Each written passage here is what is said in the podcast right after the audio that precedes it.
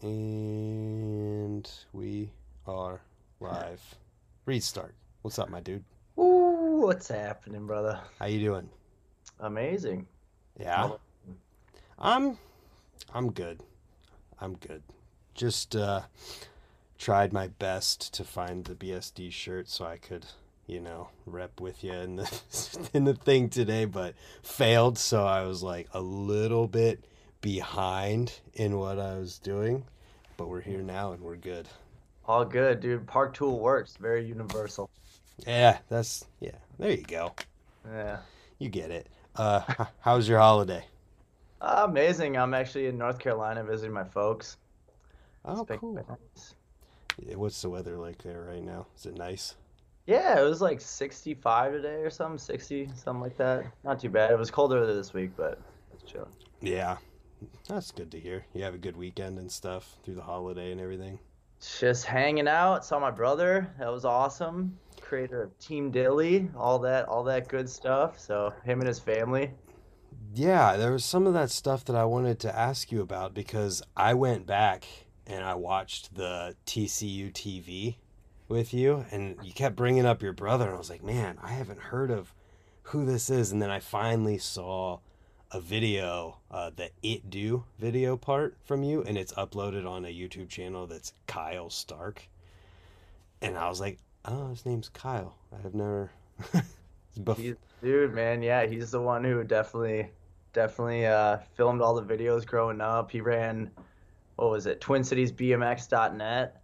He nice. dropped by like maybe he dropped a VHS, couple DVDs, and then yeah, now he's now he's like he's got a family, loves mountain biking. He still rides BMX a bit, but Nice. That's good. Uh, I was I found that or I watched that it do part and I was like, damn, Reed is young in this. So how old was your brother at that point?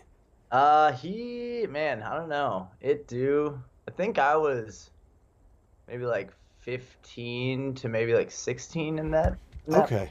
and he was four years older, so yeah, like Oh, 19, 20. okay. But yeah, he was making videos way back when, like the VHS stuff. I mean, my first video part I had, I was nine years old. It was like right when I started mm-hmm. riding, and like right away start like getting on a BMX bike. Like he had the camera and was making videos, made the VHS. I had a full part, some super crazy hardcore song, and yeah, he's he's always been about it. Yeah, I was actually wanting to ask you if there's any possible way to watch that today.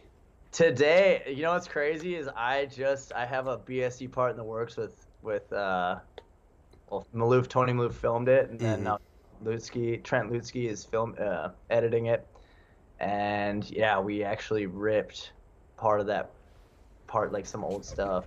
So that part just got sent today from Scotland on a hard drive to Texas. Oh, It's gonna be. It's not. I don't think it's the most high quality rip, but yeah, I think my brother. It was like my brother's last VHS or something like that. He actually, I think half the copies of the VHS he made like ruined people's VCRs. oh So, no. yeah, that was a whole clusterfuck. Um, God, can you imagine like if if in 2022 you pull up a certain Instagram video and your phone's just broken? it's like people who try and film like a solar eclipse and it fries their phone, something Mm. like that. Yeah, that'd be that'd be pretty wild. But yeah, so that it, it exists and it has recently been filmed. I don't know how high quality the rip is, but yeah, you're gonna definitely see something from it soon. I'm stoked. It would be cool if after that, like the pieces uh, that come from that go in your part, and then you get the whole thing posted in full. So you know? You just called out the plan perfectly. So Well, there you go. I didn't. I didn't mean to. I wasn't trying to do that. It was just when you were talking about it in that the TCU thing. I was just all I could think was like, dude, I want to see nine-year-old Reed Stark riding. Oh man, I forgot I even talked about it back then. That's hilarious. Yeah, yeah. Yeah, it's uh man, I was definitely riding skate parks.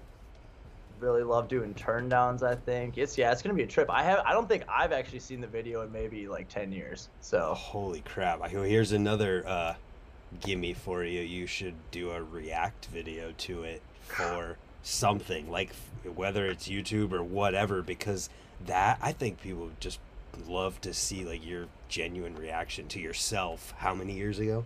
Oh man, yeah, dude, what was that? 21 years ago. Yeah, that would be a trip. Yeah, I, I really can't remember. I remember like one clip where I like alley oop turned down on like a quarter pipe, but Mhm. Yeah, I really can't remember any other clips that I that I had in that video. Dude, Pretty, that'd be cool. cool.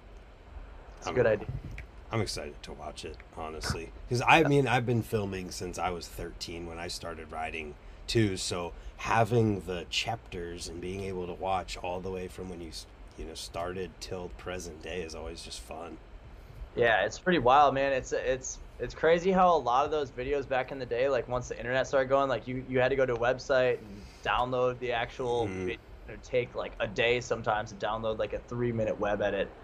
Uh, and you know, and then Vimeo popped up, and then all those videos are kind of unsearchable nowadays. Like, hmm pe- if people didn't go through the process of like ripping them from video Vimeo or re-uploading to YouTube, like yeah, it's really you have to like search the exact title, and sometimes you can find it or know the channel that you're looking for to actually find the link. But Yeah. Right.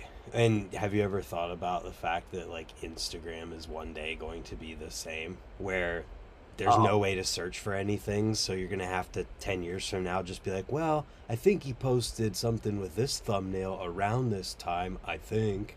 yeah, no, it's it, that's probably one of the worst parts of Instagram is that you can't search. I I, I mean, shout out YouTube Shorts for doing that. I kind of think I don't personally enjoy watching them, so I haven't really done too many. I think I've uploaded a couple, but Mhm. it's been in my to-do list forever like start uploading everything that i'm doing on instagram to youtube shorts so it actually lives there as long as possible because i don't think google's going anywhere so Right. Yeah, that's my perspective on it too. Like, yeah. Uh, but so part of the reason why I hit you up in the first place was because you just got the 2022 Dig cover of their one print issue that they do in the whole freaking year. man yeah i dude dream come true i i couldn't i couldn't believe it man i really i yeah there's been a lot of things in the past you know like shooting because i like to do big big stuff especially back in the day i like to grind big handrails and hmm huge setups. It always just looks crazy to me, and I enjoy finding them. Find find it and grind it, you know. Uh, Yeah. Like Kaczynski for that one. But yeah, I, I just always always want to do something banger, and getting out getting a cover was the craziest thing. Back in the day, there was like Ride, and there was Dig, and there was a bunch of different options, and they were dropping magazines almost every month.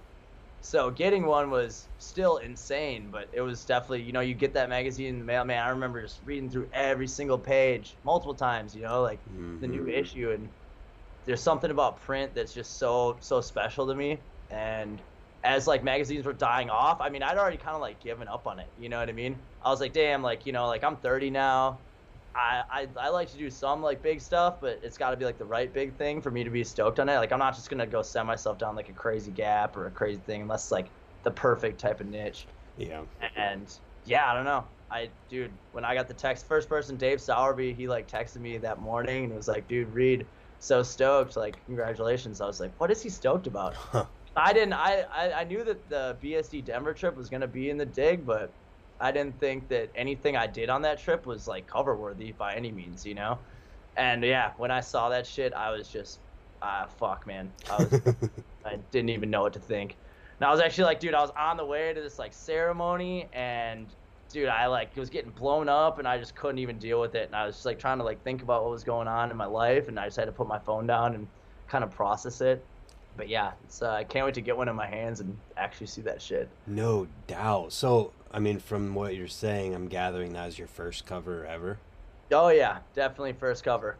Dude, badass. Well, congratulations. Dude, thank you so much, man. Seriously, like, shout out Dig, shout out Wes McGrath. Like, really could not have done it with the support of all them. BSD, obviously, for putting me in the position and bringing me on trips all the time to get that coverage. You know, I'm truly, truly blessed and honored, man. It's like, uh, yeah, dream come true. Well, I mean, I mean, if you look at what we're talking about here, it's it's cover worthy for sure. Like, can you just like talk me through what is actually like happening in this picture? Man, I mean, dude. So we were at in BSD Denver for this trip, and that's you know, looked up Airbnbs forever, and they started dropping off one by one, like in the planning stages of a trip. And all of a sudden, it was like, dude, this is the only place where we can all have a bed, like everyone on the trip. Mm-hmm. And it was like 20 minutes out of the city, which wasn't ideal, but I was like, fuck, we got to send it. And the first day on the trip, we just pedaled, you know, pedaled down the hill like three blocks, and there was a school right there. And yeah, it was pretty much the first thing I found on the trip. I just like pedaled up and just saw it was like, holy fuck, like, could you do that? And I was like, oh, I, I have to do that. And we like rode the whole trip and I just kept putting it off, putting it off. People like, yo, Reed, you're gonna do this thing down the street? And I was just like, nah, nah, nah. Like, I don't know, maybe like the last day. We'll see if I like stay healthy during the trip. And yeah, last day came around, woke up, and it was like, all right, Reed, today's your day. And yeah, I just went down there and dude, it was gnarly. I I like fully bent three axles. Oh my like, god, it wasn't first try. I kept, yeah, no, it was like I think seven or eight tries, and, oh, and like it was terrifying, man. Every single try was just shaking up there, and because the thing, the drop it, I just saw I like went up, and I was I was planning on like bunny hopping into the cut, right? But it was only like a bike length, and it got skinnier as it went down. Mm-hmm. So I just like immediately abandoned that, you know? And then and then I was like, all right, I'm just gonna like go creep up to it and like tuck in, just like kind of like dip in and get both tires in and then drop and hopefully Smith. And I did like the drop, drop to tires a few times.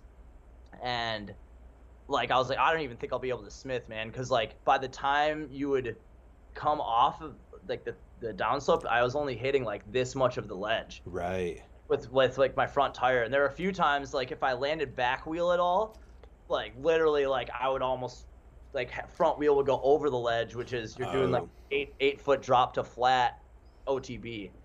Um, so yeah, it was terrifying. I just kept having to go slower and slower and slower, and eventually I just started creeping over, like to like drop in, and then just like right as soon as I touch two tires, like move my move my arms, try and get the front peg on, and I think I did. Yeah, I did. I got peg on. It was like tire peg, like sketchy, dude. Like da dunk and like falling off to the side, and yeah, a bunch of sketchy attempts. And through that process, just like bent, yeah, three axles. Like, all right, new front wheel, boys.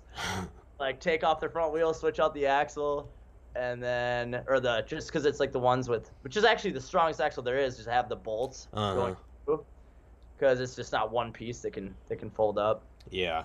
Oh yeah, I like just kept swapping them out, and eventually got one where I didn't smash my tire too good, hit a solid peg, and I really was like not stoked. Like I landed it, and like I fucking you know I like I pulled back as hard as I could like off the Smith, but I didn't land like too tired, solid on the ground, mm-hmm. and I'm mm-hmm. like I'm such a perfectionist with that shit, and I was just like, dude, I'm like gonna die. Like my if my front peg breaks on one of these, like I'm gonna die. I'm gonna flip over on my face and I just have to take this shit. So it like wasn't really like a big celebration, you know what I mean? Yeah.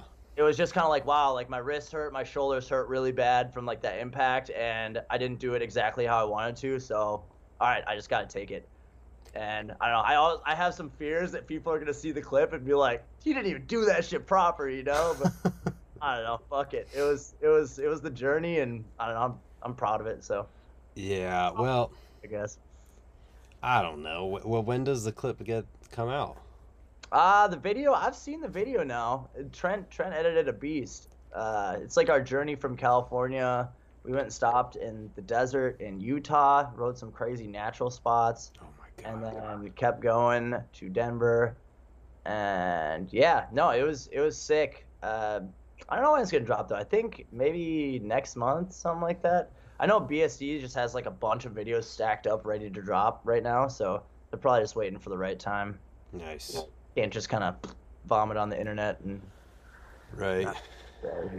I'm excited to see it. I'm sure after people get that print issue, they're gonna be excited to see it too. Yeah, I, I hope they're not let down. You know, but fuck. I'm ah. sure, I'm sure the people at Dig saw the video, or I hope they saw the video, and they're like, "All right, like that was good enough." but yeah, it was definitely terrifying, and I, you know, I did did the best I could, and that's really all you can all you can do in life. Yeah. Well, so what's like, what's your mental process for something that scary? Obviously, you said how you kind of worked your way to it, but how do you?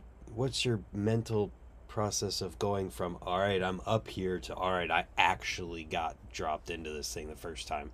Oh man, I think I think I did like three, maybe three like creep ups, you know, like to Mm. the edge and just like staring down this tiny thing. You know, it's a bike length. You know, I'm like before I'm like setting up my bike from the ledge, like holding up both tires. I'm like, okay, like if I dive in and I case, I'm gonna go over the bars. If I dive in like a little bit too late and don't pull up right away as soon as my back tire touches, I'm gonna go over the bars.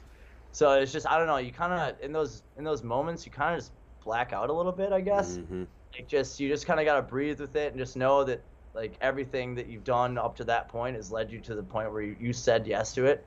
Like back when I was younger, I used to just send shit that was so far above above my pay grade, if you will. hmm And nowadays, like I I feel like I have the bike control enough to do it. And if I if I know I could do that on like a bank, that's how I kept thinking about. it. I was like, all right, if I could drop into a steep bank like this and have confidence, I'm not gonna like endo into the ground and flip over, then I could do this just on a on another level. And yeah, Makes sense. It definitely makes sense. It's just crazy how our brains just sometimes will completely turn off that connection between like if this was just on flat ground, I'd be dropping in on this for fun and it would just be casual, but because it's here, I'm going to completely forget about that until I get over the mental barrier of going down it the first time.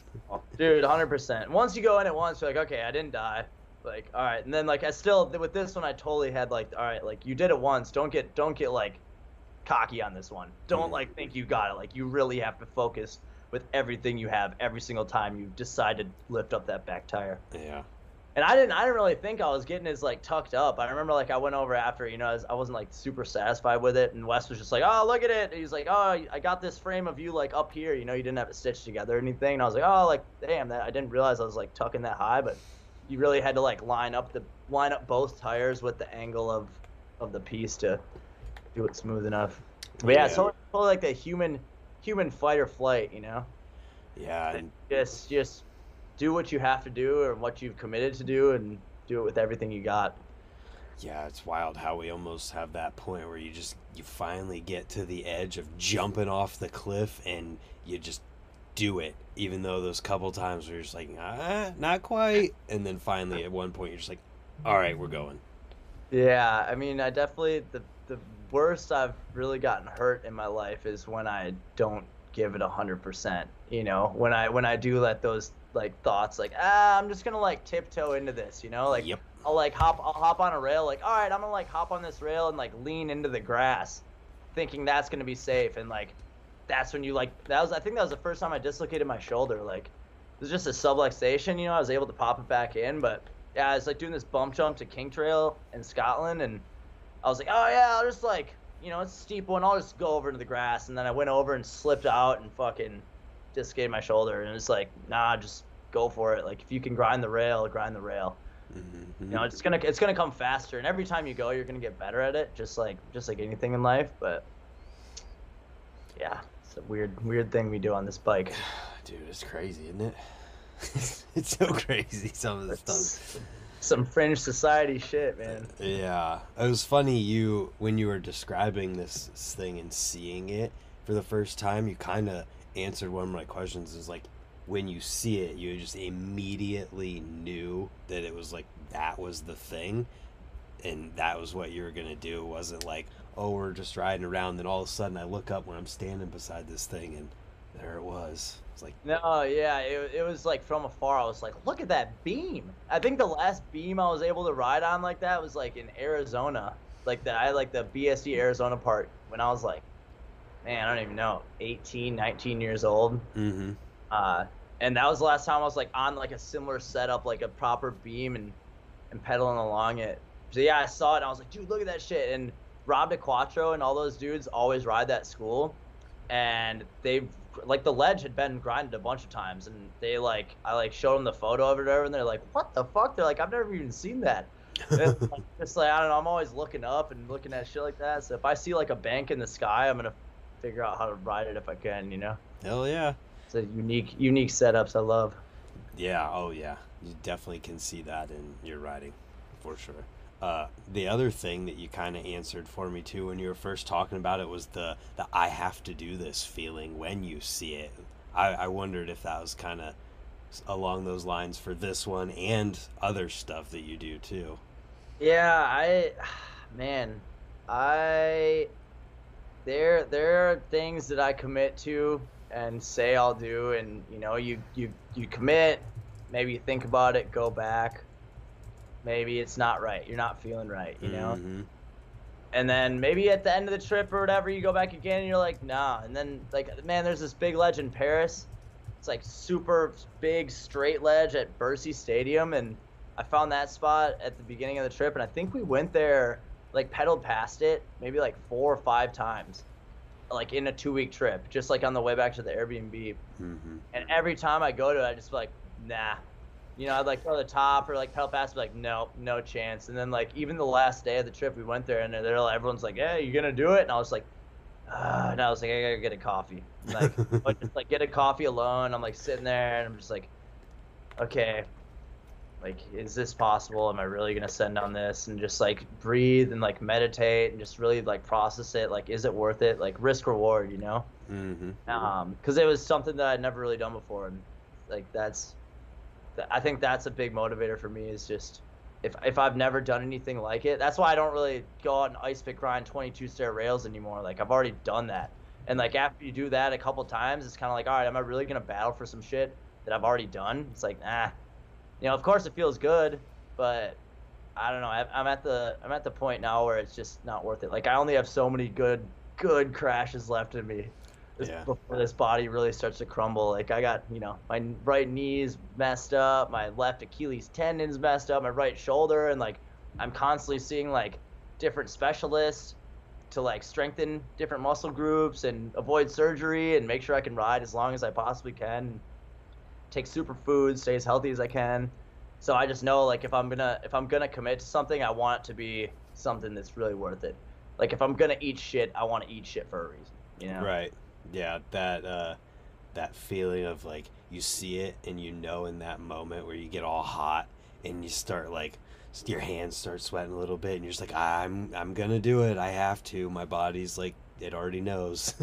Yeah, it's weird. And then man, and then and then the times when you're like, oh man, just like, is this gonna bring me to the hospital? You know? And then like you're at the top of the spot or you're on the roof or something, and it's like, wow, I'm really up here. Like, I'm really doing this. You know? And the reality kind of sets in, and making sure you're able to like breathe through that and just, I don't know, kind of rewire your brain to be back into knowing that you got that shit and that confidence is it's interesting, man. It's a it's an interesting process. I, I'm sure there'd be some wild sports science studies at some point. Hopefully, there's some something that some some genius does, where they test what goes on in your brain and what's so much different about BMXers and skaters and any type of action sports person compared to, you know, the average human who doesn't really go down that path. right. We're weird for sure. Well, where you are able to kind of like assess a situation and act very, very quickly and and react even quicker whenever you're in those situations. I mean, I think about all those times where you're falling and you magically get your hands and your elbows in front of your face. It's like normal people, I feel like, don't have those same like to where it almost feels like you can slow time down in those moments. I feel like Yeah. normal people don't have that as much. 'Cause Yeah, I mean, dude. Yeah, I mean, kendama. Kendama is like the one thing that really has helped me train that. You know, even like driving a car, like your reaction speed to like somebody stopping or someone blowing a red light in front of you and being able to see it out of your peripherals and being like, whoop, you know, like I am swerving this way and I can check which way I'm going and I'm not gonna hit anyone there. And I've I've had that happen a bunch of times in my life where I'm definitely like, wow, I'm really glad that I've bombed a hill brakeless on a BMX because I definitely could handle this one better than, per se, someone who's just kicked a soccer ball around or some shit like that. Not to say that that you don't need super high focus for that, but I think that there's just another level of it with the danger of BMX that we really gotta stay on our toes, and that fight or flight kicks in a lot more for us. Oh yeah, we're I mean, we're literally training our brains for those situations and putting ourselves purposefully in that fight or flight situation and forcing our brain to deal with it for our whole lives. So like it's natural you do something for your whole life, you're just to get better at it. Yeah, I don't even know if it's a fight or flight. I feel like that might not even be the phrase. There's got to be some scientific term for it, but yeah, it's it's bizarre, man.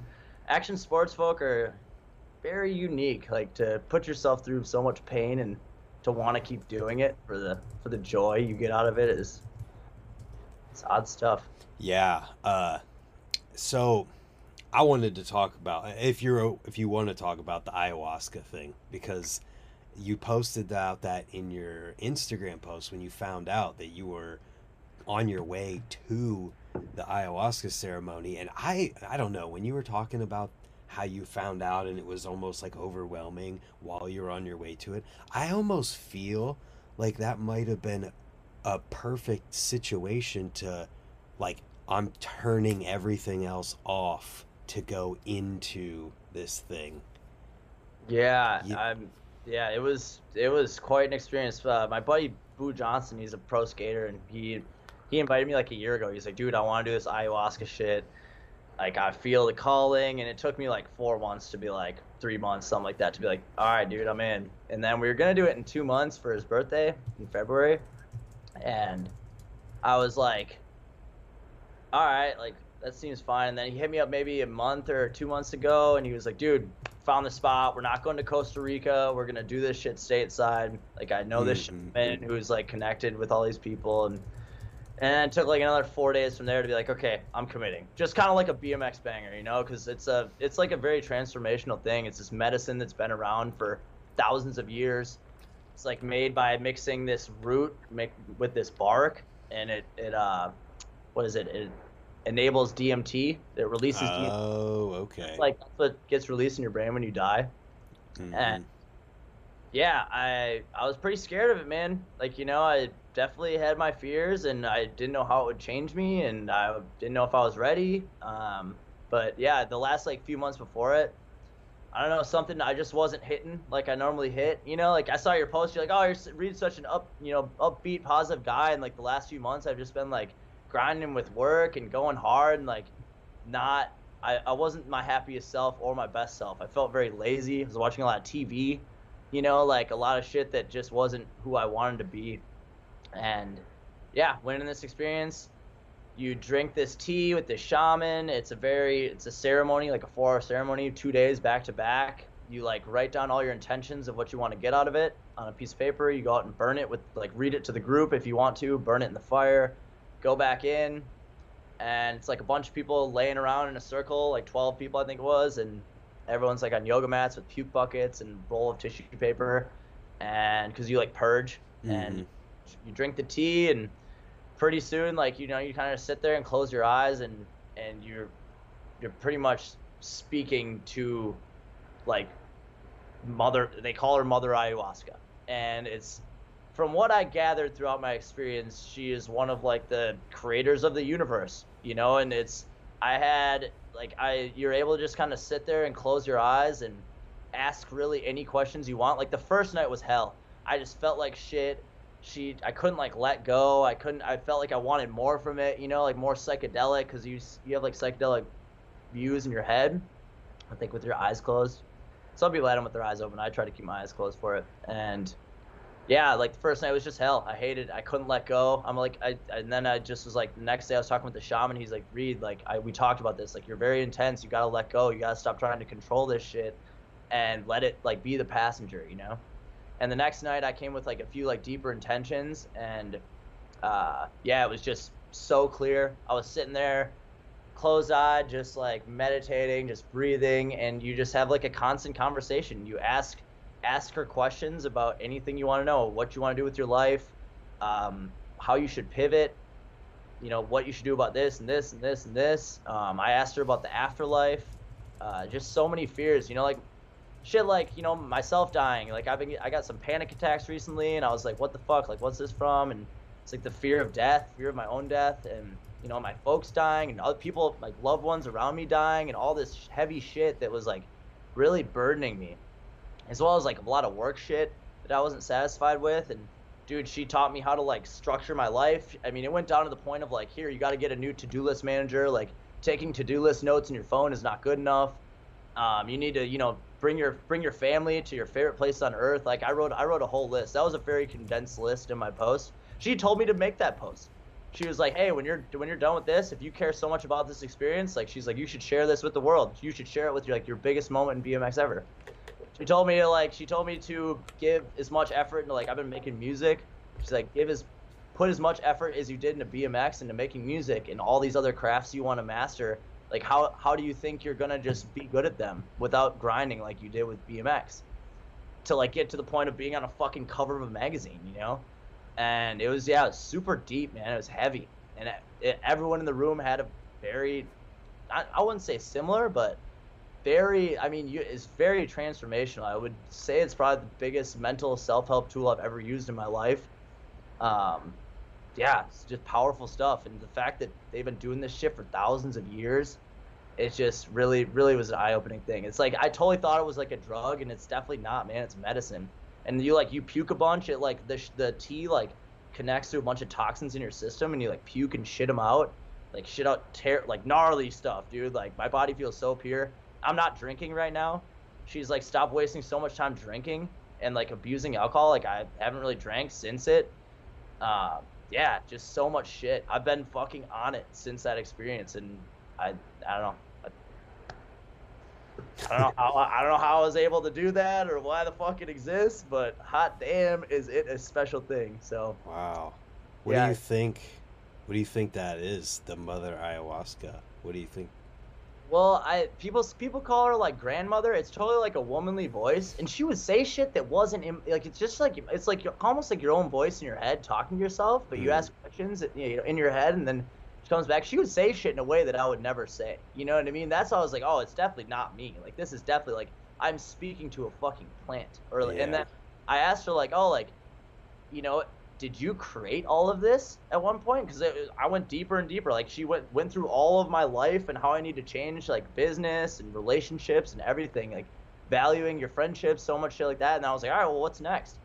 And then it was like she'd be like, oh, well, how about this? And then uh, eventually I was like, well, what's the deal with the afterlife? And she kind of explained how that would go, you know. And she's like, oh, there's a new language up here. You'll learn it when you get here. Don't worry about when you're gonna go. Like it'll happen when it's your time. Um, yeah, bizarre shit. And I was like, at one point, like, yo, did you create the whole, like, all of this? And she's like, I'm one of the creators.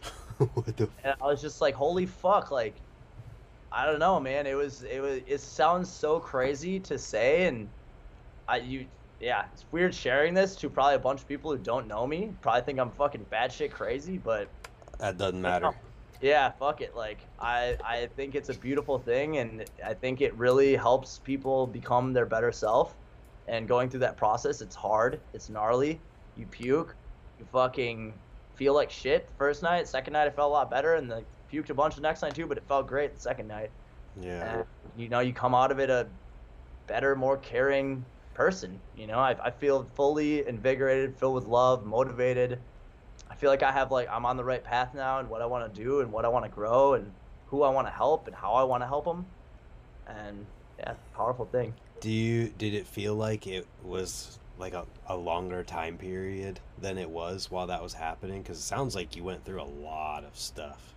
The first night, it felt like it was like, dude. af- After one point, I like couldn't really let go, and I just felt like shit. My stomach hurt. Like you're supposed to have like a really specific diet beforehand, like raw, like no salt, no pepper, no spicy foods, and I didn't really like follow that shit. Like I drank the week before, which you're not supposed to do. Mm. Um, and yeah, I, like I was like I had so much guilt and shame. I was so disappointed in myself. I was like, oh, like this isn't clear to me. Like I fucked it up. I blew this. You know, like I spent this money to come do this, and I just like I didn't take it seriously, and I was just so ashamed of myself. And then the second night, I was able to just let go and, uh, yeah, fuck. What were what, what was your question? I just asked if it felt like it took Oh, place over yeah. a longer period of time. Yeah. So the first night uh, lasted forever.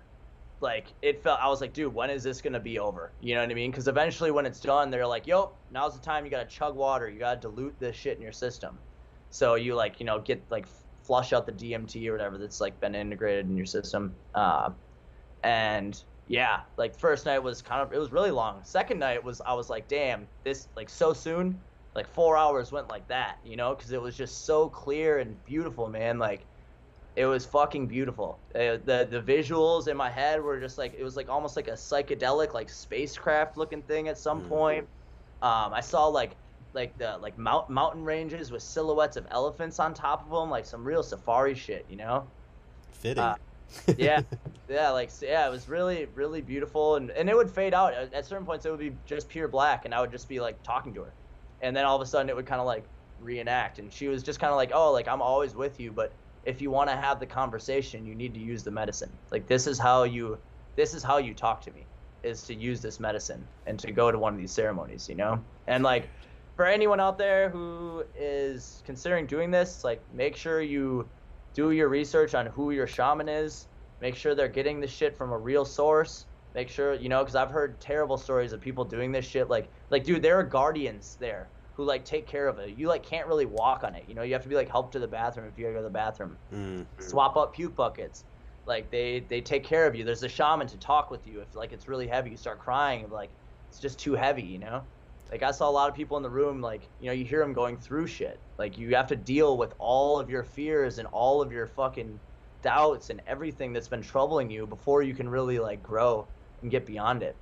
So yeah, I mean, you have to do it in the right in the right place with the right people and real people. There's a place I guess called Rythmia in Costa Rica. It's like definitely really expensive, but you there that's an option. Um, anyone, if you want to do go to the place that I went to, feel free to hit me up. If I see Yeah, your yeah. DM doesn't get buried, I'll fucking, you know, shout out the homie. Wow, But- dude. Like, it's crazy to to hear all this stuff and like hear your personal experience of it because it's stuff I've wondered about forever. I mean, I we can talk definitely talk more in depth about it another time, like not on here, but I am super intrigued to just talk to you about it. Dude, I mean, I fuck, man, I I I, I came out of it. I was like, everyone, I everyone should do this. Yeah. It, it wasn't like a drug thing. It was like really like the world would probably be a lot better of a place if people fucking had this experience at least once in their life. You know, like it really helps you deal with demons and shit. And shit you don't even know. I mean, the first night I'm like scared of snakes. The first night I had to like the first thing was like crawl through like a wall of snakes in my head.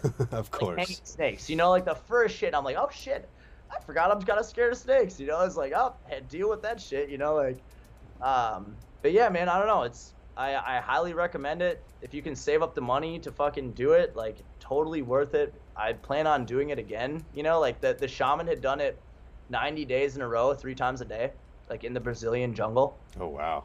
like he is like fully connected to like he is he is channeling chants and shit from the afterlife like it was just bizarre dude just so out of this world like truly level 11 That's crazy. I mean, I'm sitting here. I'm I'm the kind of person I like. I totally believe in all that universal crazy stuff that people are like, oh yeah, whatever. Like like serendipity, you know, talking about how like you're going into this ceremony that's literally about to change you as a person as you're finding out that one of the biggest accomplishments you've ever had in BMX comes through and you can't even like you know normally if somebody go, has this happen something this huge they get to celebrate and you know talk to everyone say thanks and be stoked and whatever but you're like all right i'm going into this thing where i have to turn all of that off and and this is what i'm doing.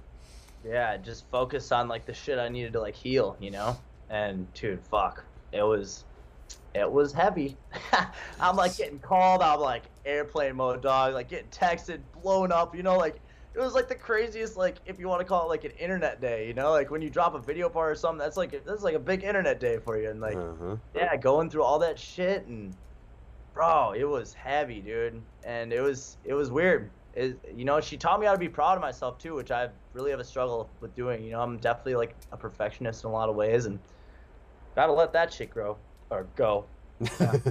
And yeah just like be proud of yourself you know? She she even said she, she was like yo dude she's like look at you you know? Look at you. Look at all the shit you've done. Don't forget about that. Like you've worked your ass off to get here. And i was like damn like i have. I don't think about that shit enough you know? Like you have to stay humble but you also have to like honor what you've done and be proud of yourself in order to move forward and and have proper goals because man life can get sad and stagnant real quick. Like i've been there yeah man absolutely she tell you to hey, don't be so down on yourself about how you landed in that Smith. oh, dude, yeah, no, I mean, fuck. Uh, there's some things, no, you, you know, it's a, you know, she she brings she what she does is she makes you aware of all your shit, and you have to go back and integrate it into your life. You know, you could drink. Mm. That's what somebody somebody was there. He's like some fucking.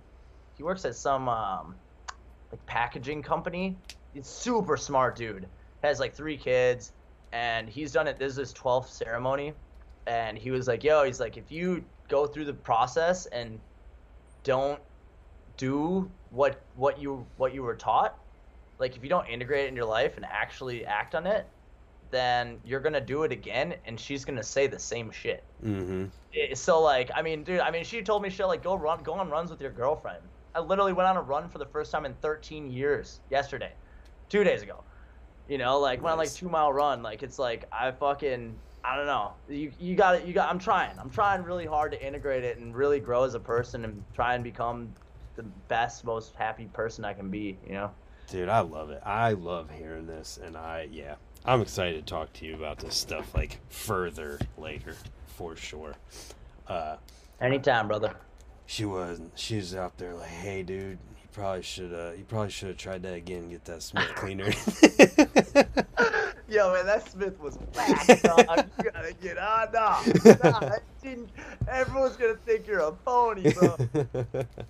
Yo, uh, that's funny. But so what's what's riding like for you right now? What's your BMX life looking like? Oh man, it's been sick. I'm living in New Orleans, so like, there's not really too many bikers out there. It's Brandon Guthrow. He's probably the main dude. Um, because a bunch of those cats all just moved to New York. A bunch of the New Orleans locals. I'm Mhm. like filming with like a skate filmer.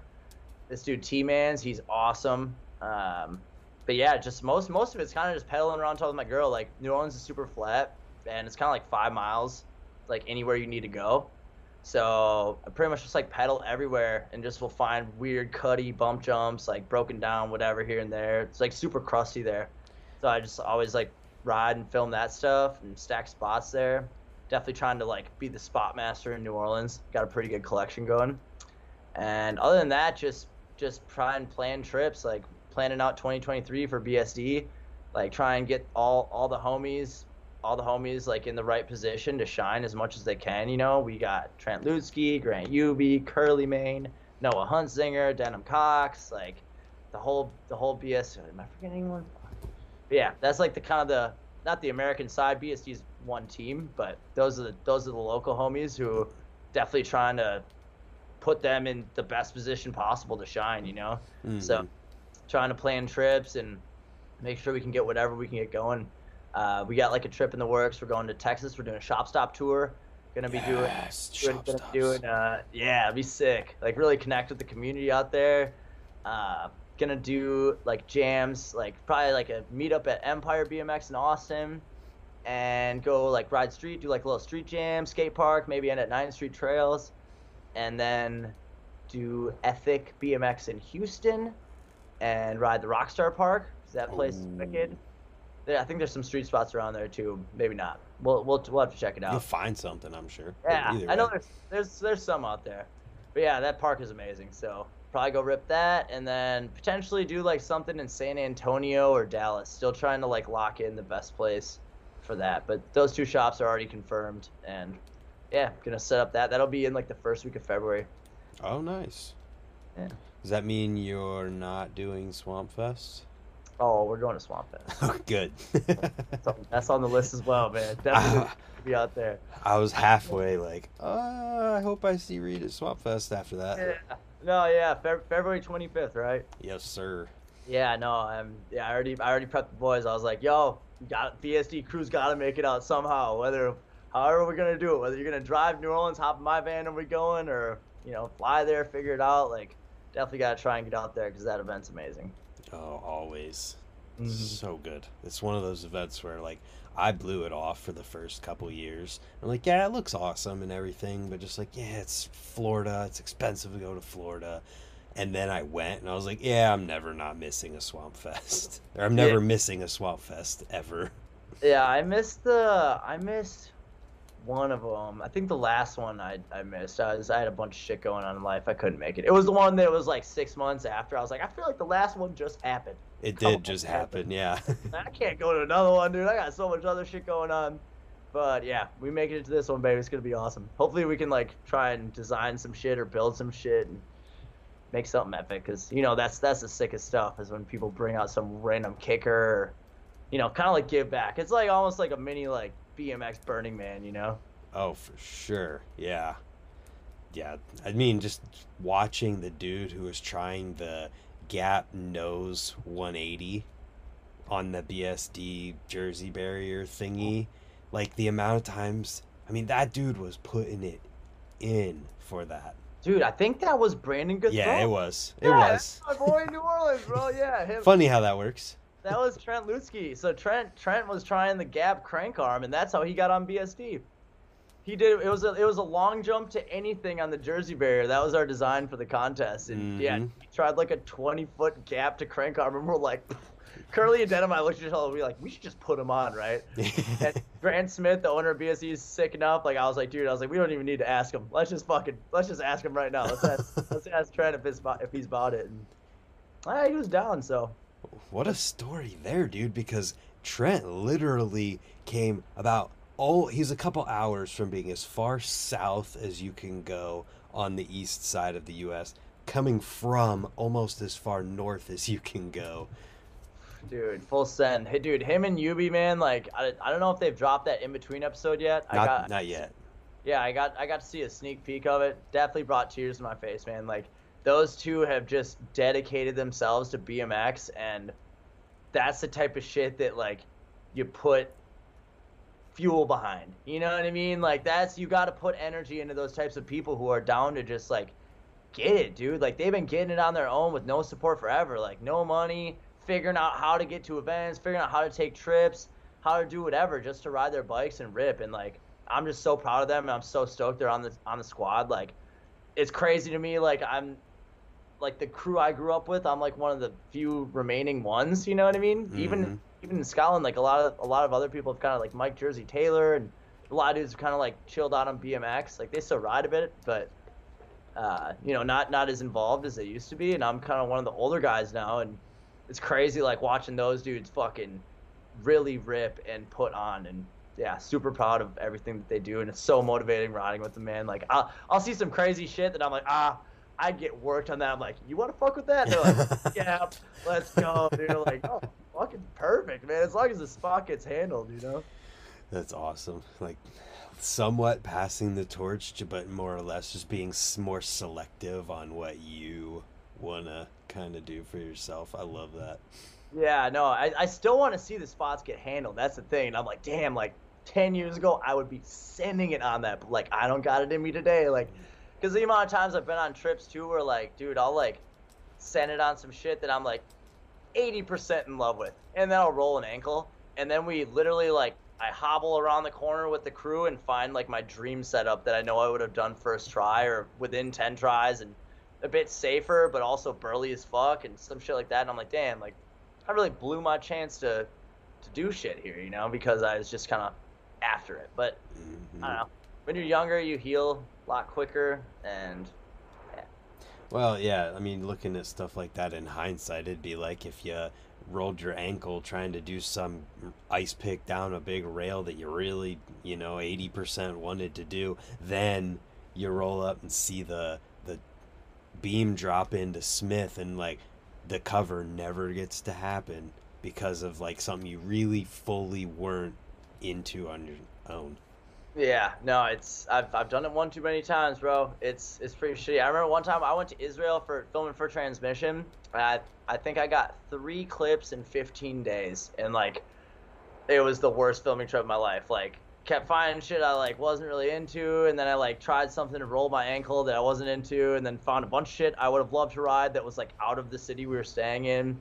And then by the time I was like actually healed, they're like we were back in an area where there wasn't really too much again, and I was like, wow, this is the least successful trip of my life. But that's just how it goes, you know. You gotta learn learn the lessons, keep on grinding, you know.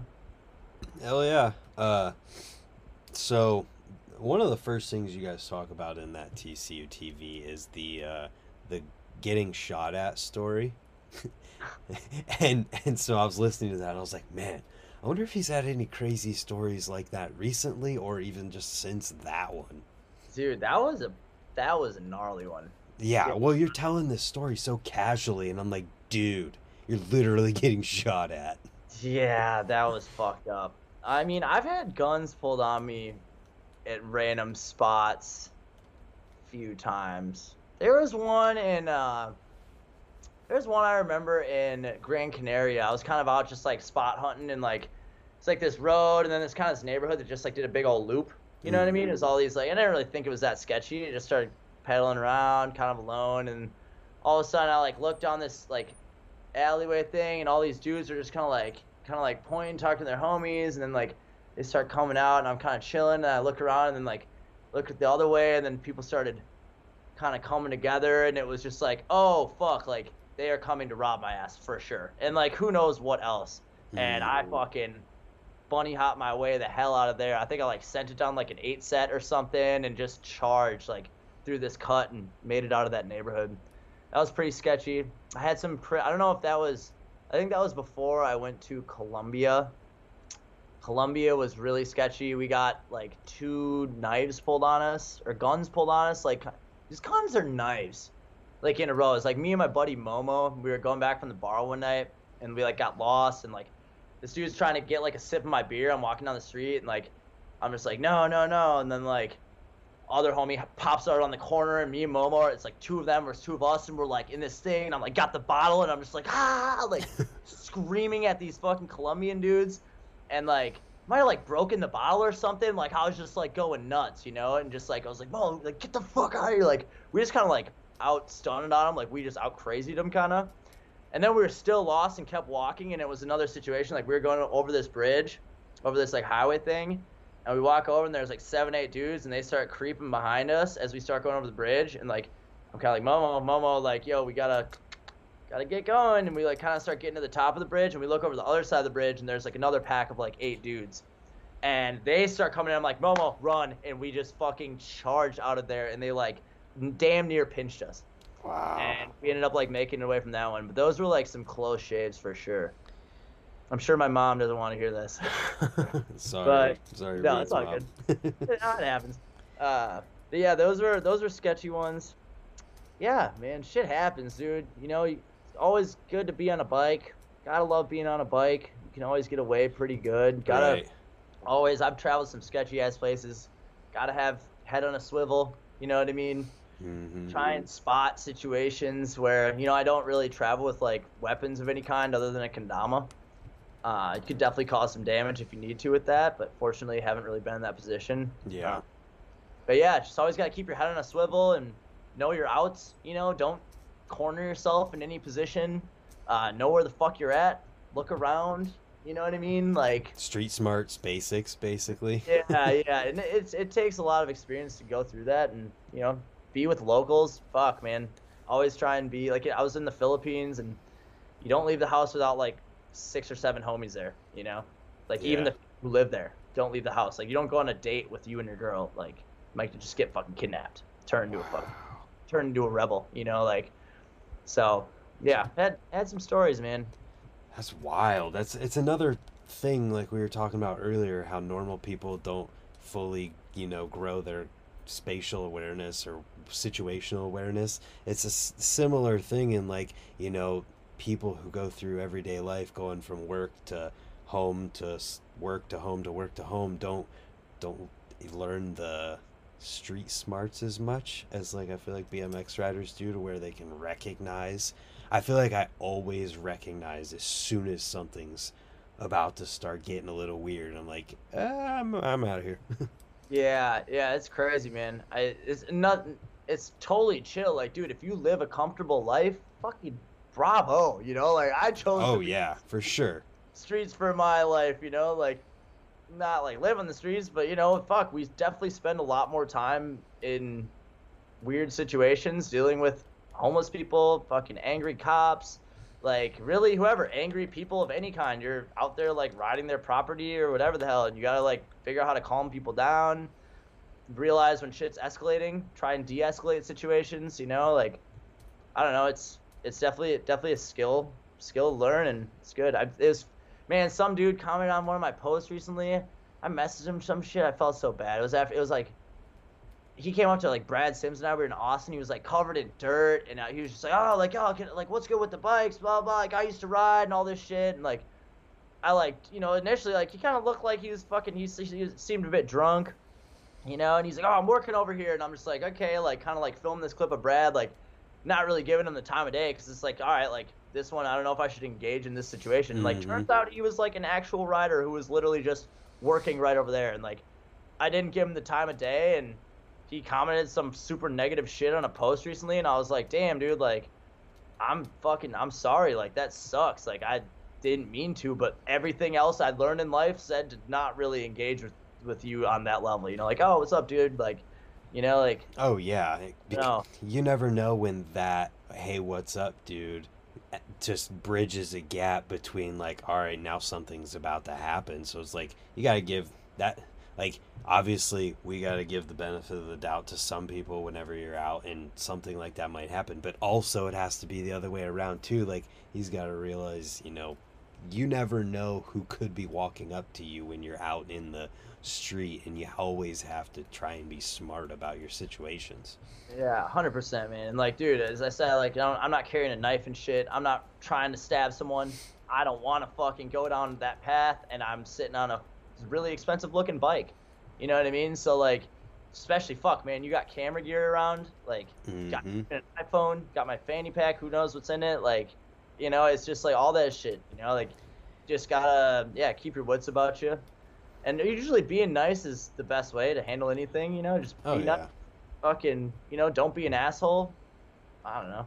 Yeah, absolutely, and that's that's kind of what I was getting at when I was bringing that up about like comparing it, BMX riders and people who don't have some of those experiences. Just like that's another reason why BMX is so sick is because it teaches us those life skills that some people might just not have the life experiences to teach them. Hundred percent, man. It's just fear and love, dog. Fear and love. You know, you, you're scared, scared of situations, scared of people. You're gonna act out of fear it's not gonna bring love to the situation. It's not gonna, you know, and that and that shit shows. People can sense that shit. You know, like there's a, it's like a deeply rooted thing that we have in in the human body for sure. It's like yeah. you know, tribal days or even before that, man, fucking caveman era, like before we could communicate or however we were communicating, like we we we understand that energy flow, and I think that yeah, just noticing how what you're putting out is what you're gonna get back, really. Yeah, man, I definitely. That's something. If you're open to it, you definitely can pick up on. Like it's like a sixth sense. For seriously, it sounds yeah. weird, but it's yeah, real. Totally. And there's some people who like are way more in tune than other people. Even, even my ass, bro. Like fuck, you're like, damn, like you really, really got that. You got that so far before I did. Like under interpreted the situation like on point. Like, oh, this is gonna happen. Like, damn, you're tapped in. You know. Mm-hmm. Cool stuff. Yeah, I'm. I'm a weirdo. I'm gonna say that because people are gonna call me a weirdo for talking about it. But like, I'm fully just. I try to stay in tune with like what the universe is trying to say all the time with weird like situations of serendipity happening where you're like, oh, that's that. There's no way like oh, it's just a coincidence for the sixth day in a row that something crazy happens like that. Okay, like it sounds crazy, but dude, I mean, the whole ayahuasca thing. That's why I wanted to talk to you about it because it's like I try to stay in tune with those kinds of things. Yeah, no, it's yeah, it's definitely yeah. You know, you know you're on a sick one and you're on like the right path and shit's just kind of clicking like that. It's like, wow, that was just bizarre, perfect timing. Mm-hmm. Yeah, it's definitely it's cool. Cool to know you're tapped in like that, man. It's it's uh it's a special skill to have. And you can grow it. You know, if you don't have it, you just I don't know. You might you might not be on the perfect path right now, but you can always pivot, man. I was talking to my folks like, dude, this is. I totally feel like obviously that the ayahuasca experience had a big impact on just understanding I need to change, and I feel like man, 2023, the year of the pivot. You know, it's like there you go. If, if you're not happy, you're not satisfied. You know, pivot, change your health, change your situation, change whatever you can to try and bring yourself into a new one because all of a sudden when things start clicking like that, you're like, oh, like I'm doing it. You know, like I I made the right moves and I'm on a I'm on a new path. It feels good for sure. Mm-hmm. Uh, and uh, kind of along those lines, I thought it was uh, pretty funny that you talked about how that it do part, the one that I watched today, we were talking about earlier, was actually what got you connected with Sunday back in the day through Jim C. And I just did one of these last week with Jim C. That's crazy, man. Yeah, dude. Just funny. My, brother, yeah, he, uh, yeah, I saw that. That was that was pretty great. Jim C definitely put me on, man. That was awesome. Uh, yeah, my brother like hit up Charlie Crumlish back in the day and was like, "Yo, look at my brother, dude. He's doing all this crazy shit." And Charlie's like, "All right, I'm gonna connect him." And then pretty soon I was getting bikes from Jim C. It was, it was crazy, man. And that just goes to show, like, it's, it's crazy. As soon as you like put energy into, I swear I got so much better. As soon as I like got like you know good good bike parts underneath me and like support and that that motivation, that energy coming into my life, I was like, fuck, like, all right, let's let's do this shit, you know. Mm-hmm. And doing it before, but it definitely exponentially. I feel like the same way with denim. Like, dude, getting denim on BSD, like, holy fuck, how much better he has gotten at riding, and like how much his riding has leveled up. It it blows my mind, bro.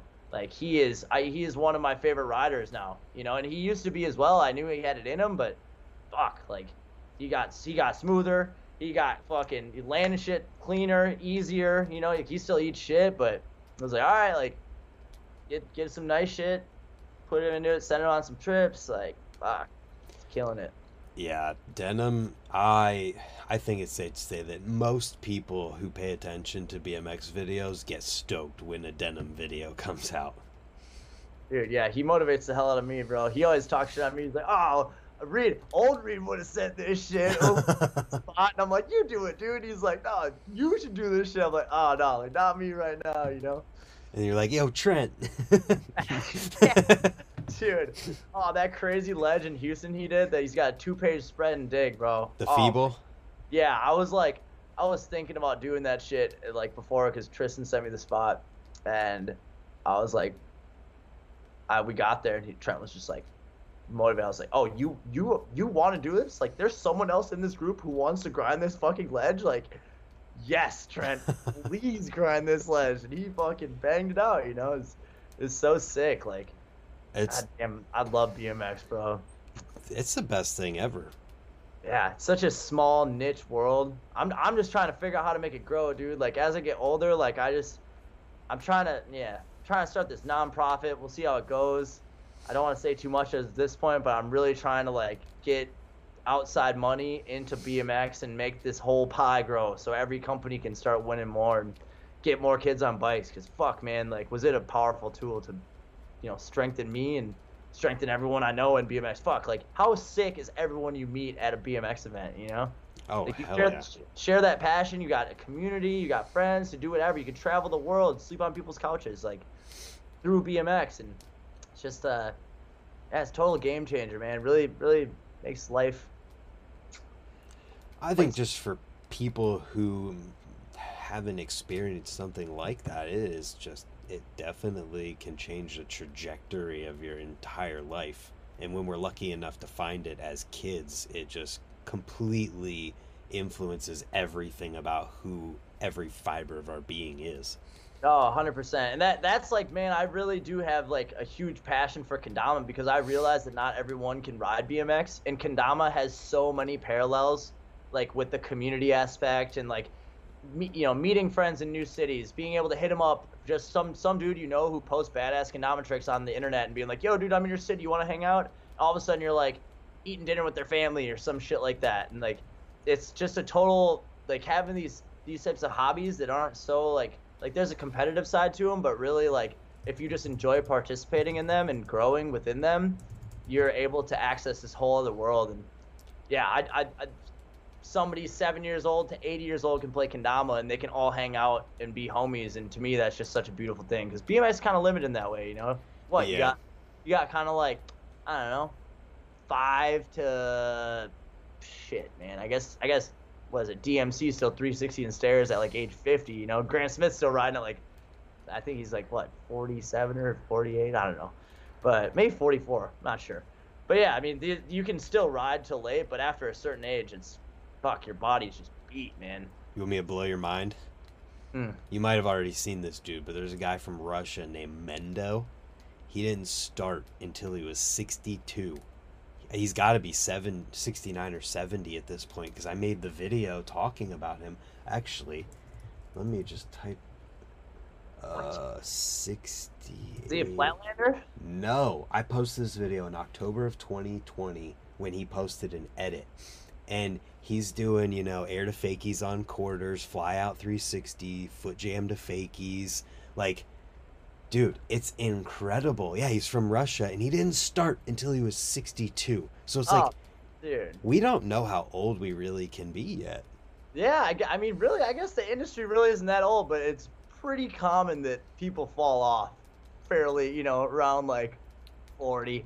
Yeah. You know, like you can kind of just like pump a bowl, which is still riding. You know, you don't need to do the badass tricks to be a bike rider, but fuck, man, yeah, that's amazing. I can't. I gotta see that shit. Yeah, I'll send you the link to his edit, and he posts on his YouTube channel from now and then, and it's just it gave me a whole new perspective on things because I'm like, dude, if this dude didn't start till he was 62 and he's progressing to the point of fly out threes and air and quarters and stuff, I mean, that means who knows what it could be for the people who just never ever stop. Dude, yeah, I, I, I totally am at the point now where I want to, like, talking about the risk reward thing. Like, I want to be able to ride as long as I fucking can. Like, I can't. I know rock climbing and kendama and snowboarding will fill the gap, but like, I just love being on a bike and I want to make sure I can pump a bowl as long as I can. I mean, shit, dude, look at Gary Young, bro. Like, Young, that was my favorite part I've seen of him ever. Yeah. so much better. I don't understand how he like just is still killing it. Like Over not even- 11 minutes of video.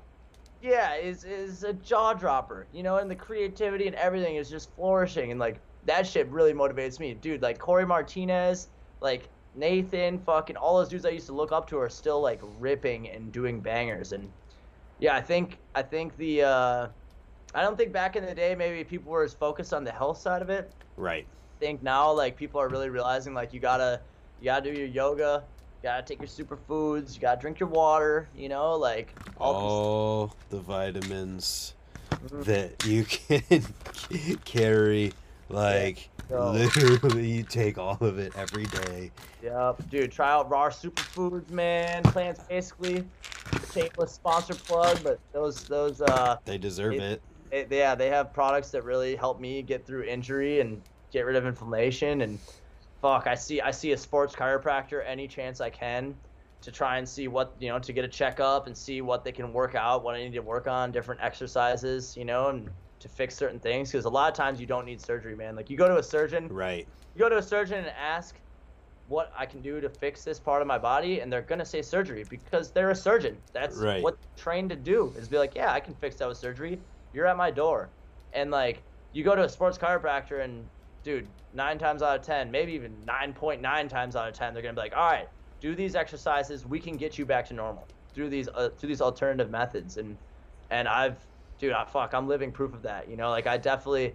I guess not definitely, but I'm pretty damn sure I tore my meniscus and ACL in my right knee, and I'm knock on wood. But I've been, I've been building up the muscles around it, doing squats and doing different exercises. I did acupuncture to get the swelling away, iced it like fuck, and I'm still still riding. You know. yeah uh what's his name jeremy ball from michigan he just dude i mean he kind of hasn't been riding as much in recent years but he would be doing three turn downs and oppo three look backs over the big line at rays and just doing lines in the bowl that nobody can do but the dude would, didn't have an acl in one of his knees and just never got it fixed Yeah, that's wild. I mean, you yeah, you, the muscles, man. Muscles can really really take care of a lot. And it's all the really small muscles you don't really know. It's and to go to go, I mean, shit, sports chiropractors, there's one I see in Minnesota, Dr. Carl, legend, that he uh he's like 90 bucks a session, you know. It's not cheap, Mhm. but go in if you can afford that once a month or whatever and be like, "All right, dude, like what do I got going on? how can how can I fix you know how can I fix this situation? Um, and yeah, they're very likely gonna crack you up, center you out,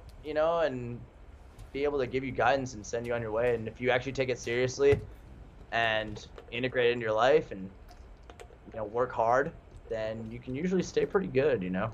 Yeah, uh, that's definitely important to talk about. And that one thing that uh, I was thinking about when you were saying that stuff too, that I always try to hit on when talking about things for people to hear is that like if you have an injury too, and you go into the ER, unless it is a life-threatening thing, you don't let them do surgery in the ER immediately if you're able to go and see a dedicated sports doctor first because their goal is to just get you better so that you're like okay. They're and a sports doctor looks at you and a sports surgeon is gonna work on you in a way that tries to get you back to what you were doing. Yeah yeah exactly man. I mean shit what is it? Matt matt hoffman he's uh, matt hoffman gotta charge my computer man. Oh you good? Matt hoffman he like did all sorts of like experimental the lars ligament yeah, yeah. Like you, you gotta search, you know, far and wide to find the right thing. And I, I, you know, it, it really bums me out when people rush to surgery. You know, I would say, go and see an alternative doctor. You know, I've gone to really shitty ones, and I've gone to really good ones. Mm-hmm. So, just doing doing your research and talking to friends, talking with you know, hit up hit up pros who you think have gone through certain shit, and you know, ask them who you what you need to be googling. Right. Ask them, you know, go through that process. Like there's the one, the Dr. Carl I see in Minnesota, and the dude I just saw in L.A. Uh, what is it? I forgot his name. Um, but yeah, they both like treat the professional football teams. Like the dude in LA flies to New Orleans and treats the Saints, even though they have like an on-staff doctor. Dr. Carl, all the like a bunch of the Minnesota Vikings go and see him, even though they have doctors and trainers like on site, because if you see like a really intelligent specialist, like they're probably going to be able to give you great advice that you wouldn't be able to get. So. Exactly. Uh, what else are you doing to try and stay healthy? I mean, we mentioned the superfoods with raw and plants basically, and just trying to, you know, see the sports chiropractor. What else? Uh, I my girlfriend's like she's got like this crazy workout routine she paid for. Um, so I do that with her. Like a lot of like just like uh, weights, free weight stuff in the gym. I rock climb a bunch. Um, yoga every morning. It's a big one. Sometimes at night. Sometimes you need more. Sometimes you need less. But trying to stay on that regimen is really important. Not to stretch too much, but stretch, stretch. Make sure you're limber, and and you know, because if your joints can't move, then uh, shit's gonna break, and you're gonna have issues. yeah.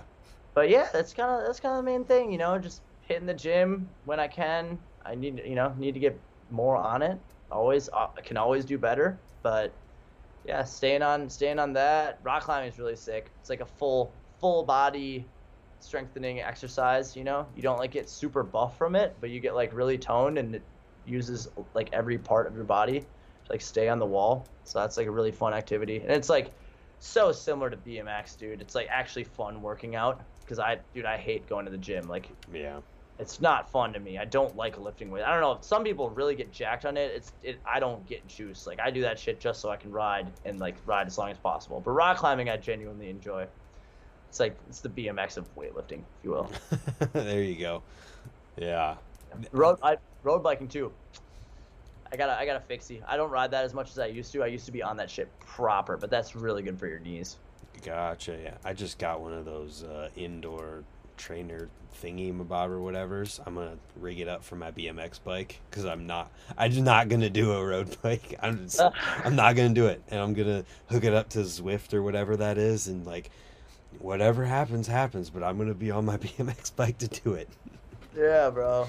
Yeah, man. I think that covers it, dude. Superfoods are huge, man. There's a shitload of superfoods. I have. I take a lot of them. Tons of vitamins, tons of superfoods. It's expensive, but I have a destroyed body. Like I dude, the the sports chiropractor I saw in LA, he like looks at me, he's like, "Yo, dude," he's like, "All right, move this, move this." He's like, "Dude," he's like, "You're fucked up." he's like is the first doctor who ever like was that blunt with me. Like, dude, like your body is toast. Like my left ankle just like it's like a brick, bro. It oh like doesn't even move. It hardly bends side to side. So now I have these like crazy, like extending exercises, trying to stretch out my Achilles tendon. It's like clicking all the time, but it's not really preventing me from doing anything. It's just kind of annoying. But Mm-hmm. if I don't fix it, it's gonna get shittier and shittier. Right. But yeah, good posture, really important. I've had pretty terrible posture this whole interview because I was trying to stay in frame. Kind of get dark back here, but but yeah, you know, like shoulders back, chest out all the time. You know, walking around, sitting on good chairs where your knees are below your hips. You know, like high high chairs is really good for you. Like deep deep squishy couches not good for you. Sleeping on your stomach is really bad for you. I did that my whole life, like my arms like this, like laying like this, you know, with the pillow and then my arms underneath and like pushes down your shoulders. I'm pretty sure that's why I've dislocated my shoulders so many times. So I had to like train myself to sleep on my back, which was really really hard. But now I'm I'm there, which is incredible. Um, but yeah, like just certain things you do all the time you might not notice. Posture's a big one though. Yeah. Yeah. That Wow. core core strength. Fucking um, what is it? Planks. Planks all the time. Those are huge. Strengthen that core. Strengthen that those back muscles. It's easier to have good posture. Yeah, I think, I mean, a lot of people might not realize that when you have lower back pain from riding, it might be because your bars or stem are too low, but it's also because your core isn't strong enough. And if you strengthen your core, it offsets the back muscles that are usually what's making your lower back hurt.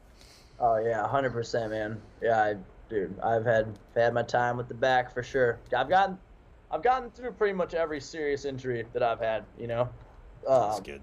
through these techniques, which is awesome.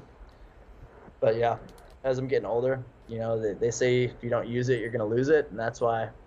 During the ayahuasca shit, she was like, "Do you want to run?" And I was like, "Fuck yeah, I want to be able to run." She's like, "Well, then you better start running, dude." And like, I was like, "Okay, like, say no more." So now I'm gonna start running a lot more, which is hopefully gonna help out a lot of shit. That's good, man. That's really good. It's just good to treat your body right. I think I didn't realize until this year, the last year, that like everything you put in is just like the gas you put in your car. Like you're fueling everything that you do with what you put in your mouth. Oh, 100%, man. Smoothies every morning.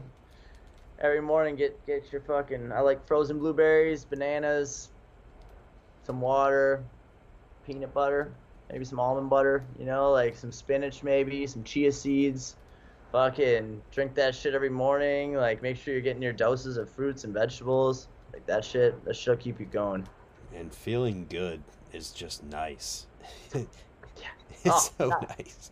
Haven't been drinking, dude. Oh, I feel so good. It's great. I used I, I party hard, and you know it's good to uh, chill out a bit and really start feeling good. It's nice. It's nice to wake up feeling nice and yeah, you know, treat the treat that body right. You know, like I, I used to laugh. at People would be like, ah, like body's my vessel, you know, and like that was another thing in the ayahuasca experience. If she was like, yo, like you are energy, and like this body literally is your fucking vessel, like this is your shit and you have it for this time period and if you fuck it up then you fucked it up you know so like take care of that thing because you want to live a long and prosperous life feeling good and i know a lot of people who didn't take it seriously and feel like shit and have fucked up health problems that cost them fuckloads of money and yeah once you're once you're there you're gonna look back and be like shit man i i should have drank smoothies you know what i mean Mm. or I should have done this. Like, damn, like I kind of blew it, you know, and like,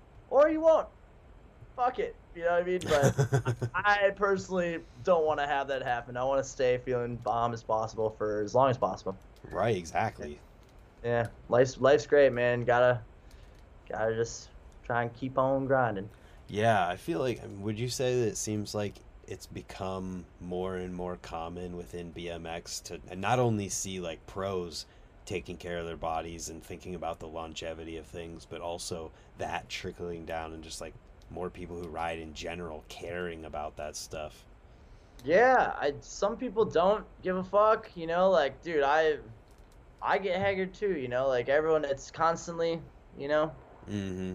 constantly flowing of how good you're treating yourself and how shitty you're treating yourself. You know, like one thing can trigger something in your life, and all of a sudden you're fucking partying, and then like you party, you wake up feeling like shit, whether you start drinking again or you like eat shitty greasy food, you kind of just say fuck it for a bit, and all of a sudden like it hits you, and like whether it hits you like a month later or like a year later or sometimes five or ten years later, and all of a sudden you're like, damn, dude, like I've been blowing it, but I think people get to that realization eventually, and you know they hopefully hopefully switch and hopefully have the tools to to do it now. You know, thank fuck for Google. Like, find whatever you want on Google, but you know there is a lot of great information out there and wicked smart people who can guide you. And right, exactly. That's, that's why I like doing conversations like this with people like you, to where if somebody sees this and they hadn't yet made that realization, maybe they will, and then oh, now I realize I can look this stuff up and start feeling better. Yeah, dude, I mean, fuck, if I if I had known when I was like 16, 17, like when I was just going for broke, like just sending shit, fuck it, man, who cares if I die? like that that whole mentality, you know what I mean? Like if I would have heard myself talking now, I'd probably been like, no way, you know, like there's Yeah. no way that's me. So I understand. I'm fully, I'm empathetic with everyone and everyone's choices that you choose to make. You know, life's short. Have a smile on your face as much as you can, and you know, do what you can. Do what you can when you can do it. Yeah, dude. Uh, when's the next Safari video? Uh, that one, the the one I filmed with the grime video is Denim's last BSD video. That's that's the hard drive that just showed up in Yes. Austin. So that's it's that. Unfortunately, that video I had a really I was saying my knee was pretty fucked up. I had like a knee Mhm. brace on that whole video, so I couldn't really do a lot of things that I wanted to do. I had to take it pretty safe, um, which was cool. You know, it was limiting. A lot of a lot of straight stuff, not a lot of 180s. Um, not not a lot of sends where I would be flailing in the air, you know, or certain things. I so I had to be a little bit more analytical about everything I did. I wouldn't say it's like my best shit by any means that I've done in my life, but you know, it should be a cool video. It's got a it's got a cool fun concept, so that should be dope. And yeah, I'm actually editing my Burning Man video right now. Nice. It's super hype. Um, I edited it twice on like this iPhone app, this InShot, and it wouldn't export. Like I Oh spent my long, long time because I just like to edit on my phone because I can do it wherever. And I've, you know, I was yeah, wouldn't export. So I got Adobe Premiere, and I have learned the program now, and I'm cranking on this video. So that should be coming out by this this month. Damn, you got a lot of stuff in progress because you're talking about a different video that you were working on earlier. Is that one of the two that you just mentioned? Uh, which one? When we first. The one with the one with my uh first video part. Yeah. That's that's the one. That's the Safari video that I'm talking. Oh, okay. That's Cool, the one that was on the Grime tour. I think it's gonna be called. Yeah, I don't want to give out the name. No, it's just Uh, coming, people. Yeah, it's coming. And then yeah, dude, I have a ton of shit in the works. And then we also have like a Sweets Mob video of Hobie Doan and I in Europe. That's gonna be dropping. Um, yeah, man, I got a bunch of shit coming out. A lot of shit's been in the works, man. It's uh, it's been kind of a slow year, just kind of getting everything together with clips and different filmers and editors and you know life hits different for a lot of different people. And you know had some had some anger through that shit you know being like why the fuck? I want this shit to drop you know and just i'm glad that it's all coming to fruition now. And i'm really excited for everyone to see it man. It's some cool projects Yeah, hell yeah. Uh, I got two more notes in here. The one's just going fast. Gap to grinds. What is it about going fast that you love so much? Because I feel like no matter what the contest is or what the video part is, like you're or the skate park, you're gonna find something like the frickin' that was you at House Park, right? With the giant gap to grind for the USL thing. It had to been you. Yeah. Oh yeah yeah Gas smith Okay. Like just stuff like that. Like, oh, what is it about that? Oh man, I just I think it's amazing what you can like the speed you can generate on a bike and I just think it's fucking so dope like to be able to actually do that type of shit Mhm. and really push the limits of how far you can go and how fast and how high. Um, I just think I think it's just a beautiful thing, man. I don't know, just really about pushing the limits and doing again doing things that have never been done. I just think is awesome if I can potentially do them. Um, for contests, it's totally like I, I can't really do the bar feeble hard 180 bar like you know that's cra- I, it's crazy people do that shit i could never i would never try something that technical in a contest or like right. a feeble manual hanger manual fucking and people do this shit first try. It's so impressive. But i just mm-hmm. don't have it in me. Like i never went down that path. So like if i'm gonna compete in those types of like arenas if you will then i gotta be different. You know i don't want to just do what other people are doing. So what am i gonna do? Well, i'm gonna fucking haul ass. Rip and try and find the biggest, scariest thing that I think I can do first try with confidence. You know. Oh hell yeah. So yeah, I don't know. That shit, that's just always cool. Yeah, that house park one was sick, man. That was crazy. It's like, wait, you think you think I can make it there? I remember the session. It was like before. I think I was like there like a week before.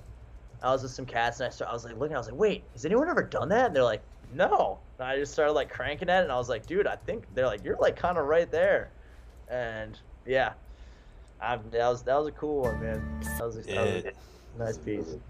mind blowing. I'm gonna pull it up just because I want to watch it again. It's like totally mental. Oh my god, I clicked right to it. just like cranking as hard as you possibly can across the entire skate park to what I mean that's got to be like 25 feet. Yeah, that was a scary one, dude. My back tire was right there too. Almost really blew that one, or maybe would have blown out the wheel or something. But And then the freaking oh my god, forgot about the one that came after it, the gap out of the bowl into that steep wedge. oh yeah, that was a one too. That was crazy. I remember. I think it was like Chase Hawk, man, one of my fucking favorite riders of all time, and he was like, he was like, bro, he's like, that shit was fucking gnarly. He, he commented some shit. I was like, damn, like that's like Chase Hawk's home park. He's hyped on it. That was that was a proud moment for sure. Yeah. And one that I really enjoyed was the barely peg height ice over into that little tiny bank that you caught front and rear tire. Not from that video, but you posted on Instagram recently. Oh, oh yeah, yeah, that tiny little like The literal like thing this big and you ice over and caught both tires and I was like what? Dude, yeah, that that again. I was like, this is the smallest over ice pick that's ever been done. I, I was For just, I thought that was super comical, you know. So yeah, that actually took, dude. That was probably like 30 tries. Everyone was all cold and ready to go home, and I found it outside the grocery store, and I was like, already written off for the day. Like I don't even think I did shit that day, and I was like, whoa, I have to do this thing. And yeah, I ended up, I actually ate shit on it too. It's kind of funny. Uh, that's I mean that's what you would eat it on. Uh, yeah, it was, uh, it was sick. They're like cops watching too. They didn't seem to care. I was like chipping up the top of the top of the thing, some little plaque. it's that was literally it was the smallest little niche. Got to get both those tires in, man. Wait, guys, I gotta ride this square that's got a corner cut off of it. Hold on. yeah, it's just funny, man. It's always good when you can do the funny shit. That's, that's the kind of stuff that's, I think that's just super impressive, especially the fact that, like, you can do both. You do the giant gap to Smith, and then you come back and you do the smallest ice over.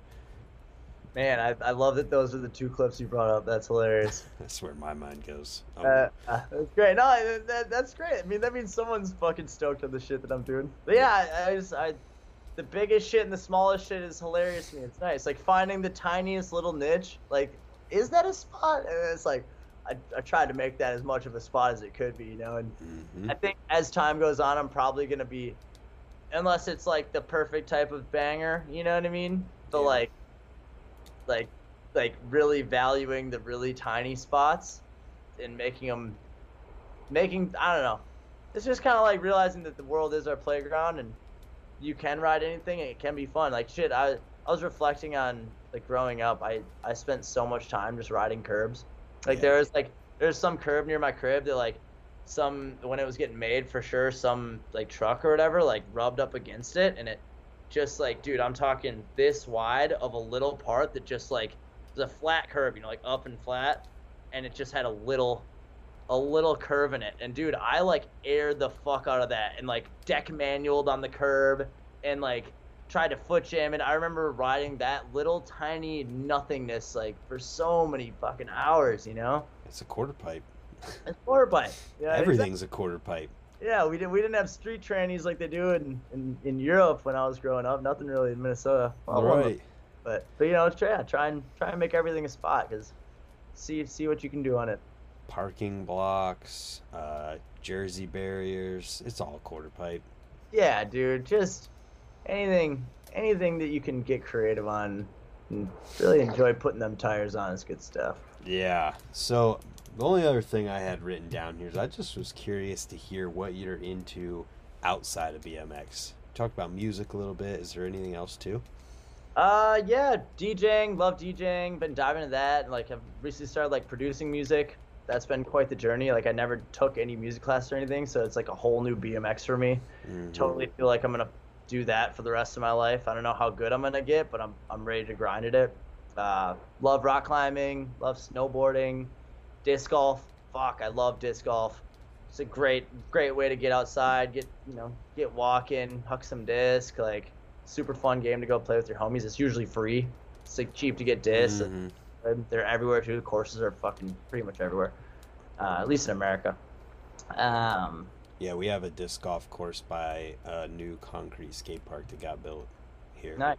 Yeah, I've, I brought some BMXers disc golfing, and they always love it. They're like, "Oh, I always see this shit. I never like knew to try it." I was like, "Yeah, it's really fun." Like, um, yeah, like I like regular golf. Fuck, man, I, I like a I like a whole lot of shit. I'm really down to do to do whatever, you know. Like, I definitely see myself doing like crazy outdoor rock climbing sends though in the future. Like, You gonna be Alex Honnold doing the freaking free solos? no, no, no free solo for me, dude. I'm totally scared of heights. Um, but yeah, I really enjoy getting my hand on rock and like going through that process of like figuring out. They call them problems. It's Mm. like figuring out how you got to situate your body weight on the wall to get up, and yeah, it's a it's a real fun thing. My girlfriend and I do that shit all the time. We love going to the gym and bringing homies and shit. It's always good. Um, yeah, man, I'd say that's that's pretty good. What- I got a whole to do list. I got this new to do list manager, dude. I got a whole fun section. What's it Let's called? see what we got. To doist. Todoist. To doist. It's I, I I just always did shit in my notes. Uh, but yeah, it's really nice. Super nice like upload shit. It's free until you go like past five projects, but just like organization, making sure you like the whole thing is like this like GTD technique of like you don't want to have to be thinking about what you have to do in life. Yeah. You you uh you want to just have it out there and you need to just plan your day from what you know you need to do and spend less time like thinking about it and actually optimizing your time to make it make sure you do as much as you possibly can because fuck man life's short i got a lot of shit going on um yeah fun section uh, bmx kendama rock climbing disc golf snowboarding family shit uh slacklining really enjoy slacklining Nice. it's like where you tie, tie the, tether the rope between the trees, a little, little webbing, one inch or two inch webbing. Um, I just got a pogo stick, like a adult pogo oh, stick. Damn. Uh, this company Xpogo hit me up, or I was with uh, Aaron Homoki, Jaws. He's a pro skater in Arizona. He's like homies with all the raw dudes, superfood guys. And he brought his pogo stick out, and I was like, "Holy fuck, this is sick!" And when I was growing up, and I hit up, he's like, "Dude, just hit up the company. They might be down to send you out one." So, I got my, I got myself a pogo stick now, dude. Gonna start doing some pogo. Um, and then I really love camping, and then reading books, man. I, I really haven't read too many books since, since uh, you know, I was like in school, and that kind of made me hate books. But yeah. I read one recently that my buddy lent me, and I was like, damn, like I really, it's really like grounding, peaceful experience to like get through a book, and you learn a lot. It's nice to like just calm the brain. Yeah. Um, yeah, all the, all that shit's good. And then I have like a shitload of business ideas and projects that I'm involved in, and I don't want to go into that too much, but Yeah. No worries there. I always I always am grinding on all that shit, and I I really enjoy the work that I do with like marketing and you know brand management and you know making clothes. Safari State, love love that process. Gonna drop some new items soon. Um, yeah, I don't know, staying busy, keeping it light, fucking grinding away. Trying to be happy. Yeah, trying to be stoked, dude. Fuck, like it's crazy. It's life. Life's hard, you know, and it's, nice to stay busy and motivated on shit that you that you like doing, and if you can make a living off of that, then fuck, that's the dream, isn't it? That is literally the dream. Uh, if you haven't yet, you should listen to the Nine Club with Rob Dyrdek because he talks in there. I don't know if they talk specifically about the time management side of things, but everything he talks about is like he treats things in his life like chunks of his time. You know, he talks about filming ridiculousness takes only 4% of his time and Yeah. and he talks about things that way and he's he's talking with that mindset throughout the whole thing and it, i don't know i just sounded what you were saying made me think of that i thought you'd be into it Yeah, for sure. Yeah, I haven't seen that. I'll have to check it out. Yeah, it's crazy. Like this whole this whole thing, they like Todoist. You can go through like kind of a training thing. I went through that the other day, and they talk about like there's this like Pomodoro technique, which is Italian for tomatoes. So you're supposed to like add all your tasks that it takes to get a, a project done, right?